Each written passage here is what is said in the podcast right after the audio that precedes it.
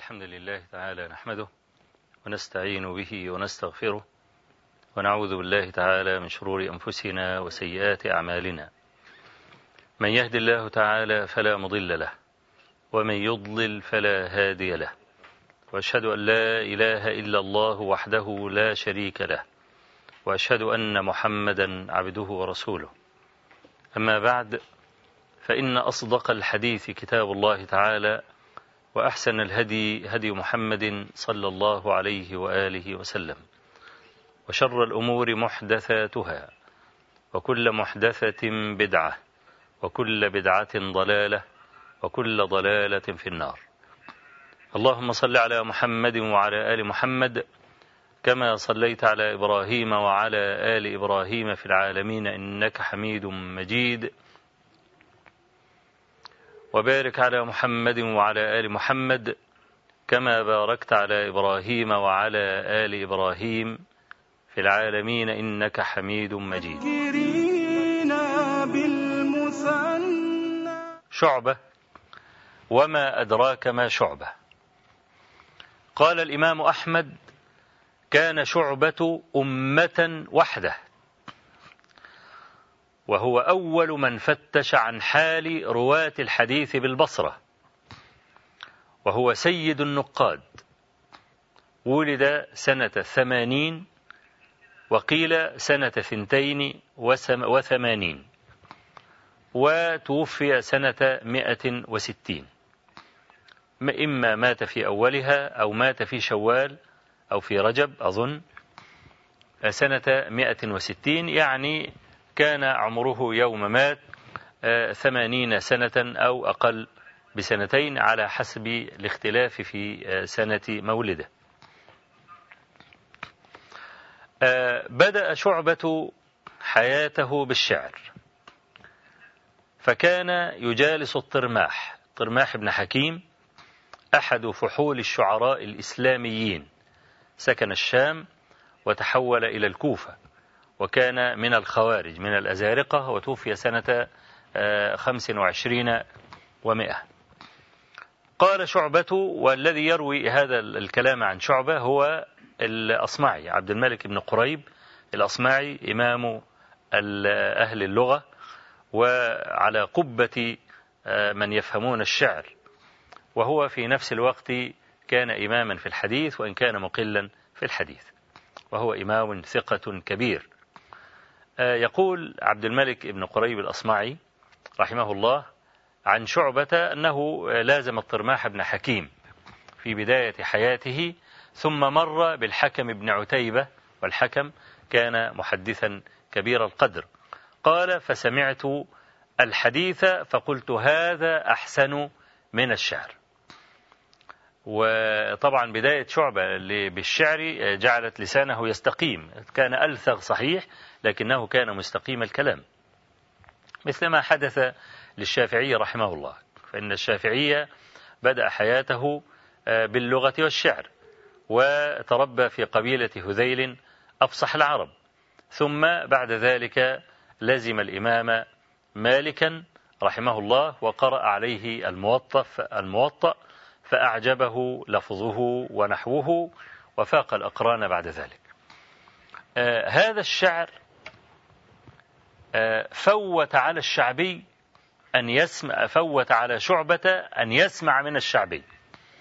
طبعا الشعبي، عامر بن شراحيل الشعبي، أحد التابعين، يعني شعبة ضاع عليه أن يسمع من الشعبي، بسبب أنه في ذلك الوقت كان يلزم الطرماح ابن حكيم، ويعني دي بتعتبر عند أهل الحديث تعتبر خسارة كبيرة، أن يفوت صحابي مثلا على تابعي، أو أن يفوت تابعي على واحد من أتباع التابعين، تعتبر خسارة ليه، لأن هذا يعتبر, يعتبر نزولا في الإسناد، على نحو ما ذكرنا شيئا من هذا قبل ذلك إن شاء الله. حتى قال شعبة: لولا الشعر لجئتكم بالشعبي.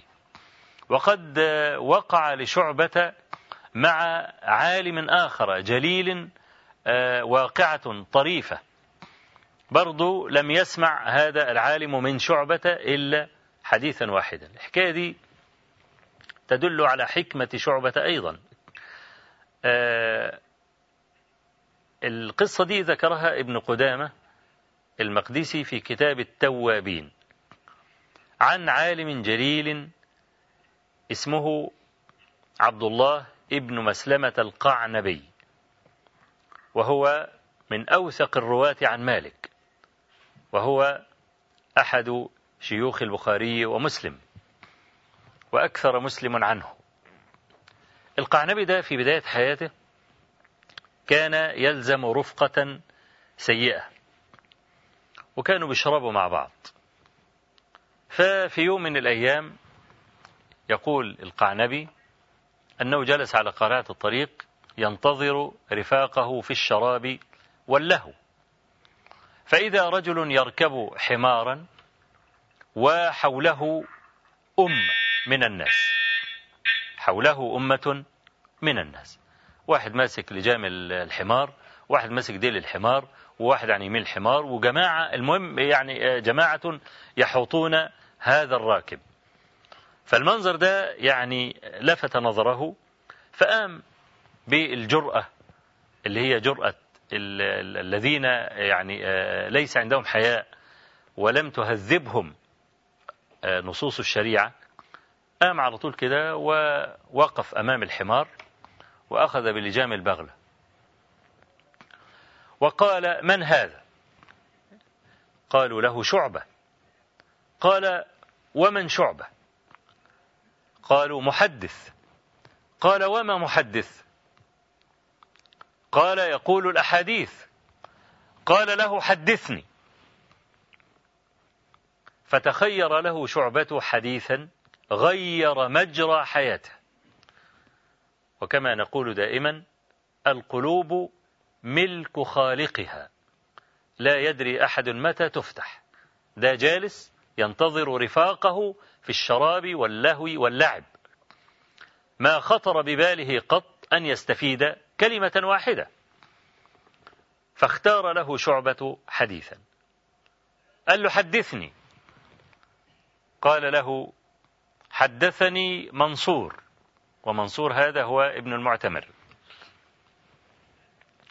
قال: حدثني ربعي بن حراش عن أبي مسعود البدري رضي الله عنه عن رسول الله صلى الله عليه وآله وسلم أنه قال: إنه مما أدرك الناس من كلام النبوة الأولى: إذا لم تستحي فاصنع ما شئت.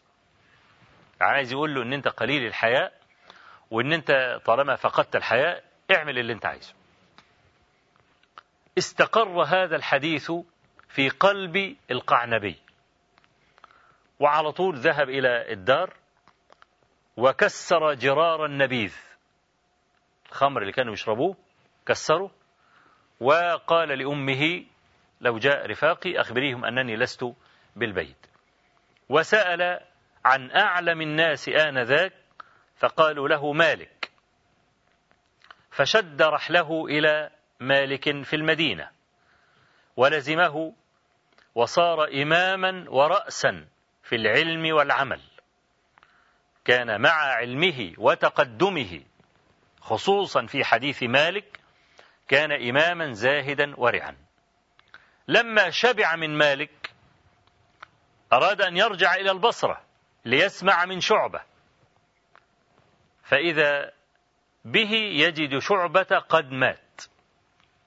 فلم يسمع القعنبي من شعبة إلا هذا الحديث الواحد: إذا لم تستحي فاصنع ما شئت. طبعا خسارة كبيرة لمثل القعنبي أن يفوته شعبة، لأنه لو أراد أن يحدث عن شعبة بعد ذلك إنما يحدث عن واسطة عن شعبة، يعني الإسناد الذي رواه عن شعبة مباشرة هو هذا الحديث الذي سمعه لما قام على شعبة وأمسك بلجام البغلة. أفنى شعبة رحمه الله حياته في طلب حديث رسول الله صلى الله عليه وسلم. وأنا ذكرت لكم في المرة الماضية رحلة شعبة للتثبت من حديث واحد، وكيف أنه فارق البصرة وذهب إلى مكة، ثم ذهب إلى المدينة، ثم انحدر إلى البصرة، مرة أخرى، ثم انحدر إلى الكوفة عفوا ثم انحدر بعد الكوفة إلى البصرة، كل هذا ليتثبت من حديث واحد. وكان شعبة كان عند شعبة قرابة ثلاثين ألفا، لو إن عشر تلاف أو ألف حديث فقط كل حديث له رحلة مثل هذه الرحلة، فيعني قد بذل شعبة جهدا كبيرا في التثبت من حديث النبي صلى الله عليه وسلم. وكان شديد التعنت في إثبات سماع كل راو من شيخه،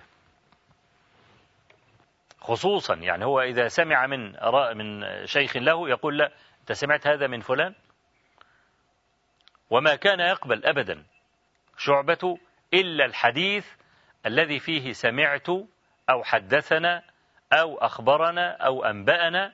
عشان كده كانت له كلمة مشهورة يقول كل حديث ليس فيه سمعت أو حدثنا فهو خل وبقل، لدرجة أنه مرة كما حكى حماد بن سلمة ذهب إلى حميد الطويل فقال له حديث كذا سمعته من أنس، فقال له حميد أحسب أنني سمعته، فنفض شعبة يده كأنه قال أنا لا أعبأ بمثل هذا إلا إذا سمعته، ورفض شعبة أن يكتب هذا الحديث. فلما انصرف شعبة قال حميد أما إني سمعت هذا الحديث من أنس كذا وكذا مرة، لكن أردت أن أفسده عليه لأنه متعنت. يعني هو سمع الحديث من من أنس، لكن هو عارف شعب أنه عمال إيه كل شوية يقول له لا سمعت، إذا كنت سمعت أخذ، ما سمعتش أنا لا أخذ منك حديثا. فأراد حميد أن يفسد عليه الحديث لما قال أحسب أنني سمعته من أنس، فشكك في سماعه من أنس حتى يفسده عليه بسبب تعنت شعبة بن الحجاج رحمه الله في قبول حديث النبي صلى الله عليه وسلم بإثبات أداة التحمل، أرقى أدوات التحمل اللي هي سمعت أو أخ أو أخبرني أو أنبأني، اللي هي تدل على السماع المباشر من الشيء. وكان شعبة رقيق القلب، وكان من يعني أرحم الناس بمسكين، وكان يقول لولا حوائج الناس ما جلست إليكم، يعني كان يفضل العزلة شعبة لولا أن الدروس العلمية بتعرف العالم بالأثرياء وبتعرف العالم بالأغنياء، فممكن يرشد هذا الغني يقول له أنفق على فلان وأنفق على فلان، يعني يقول لولا حوائج الناس ما جلست إليكم. آه الكلام عن شعبة الحقيقة كلام كثير، لا أريد أن آخذ الحلقة كلها عن شعبة، وهو يستحق ذلك ويستحق أكثر من ذلك، رحمة الله تبارك وتعالى على أبي بسطام الذي كان يقول فيه حماد بن زيد حماد بن زيد حدثنا الضخم عن الضخام شعبة الخير أبو بسطام.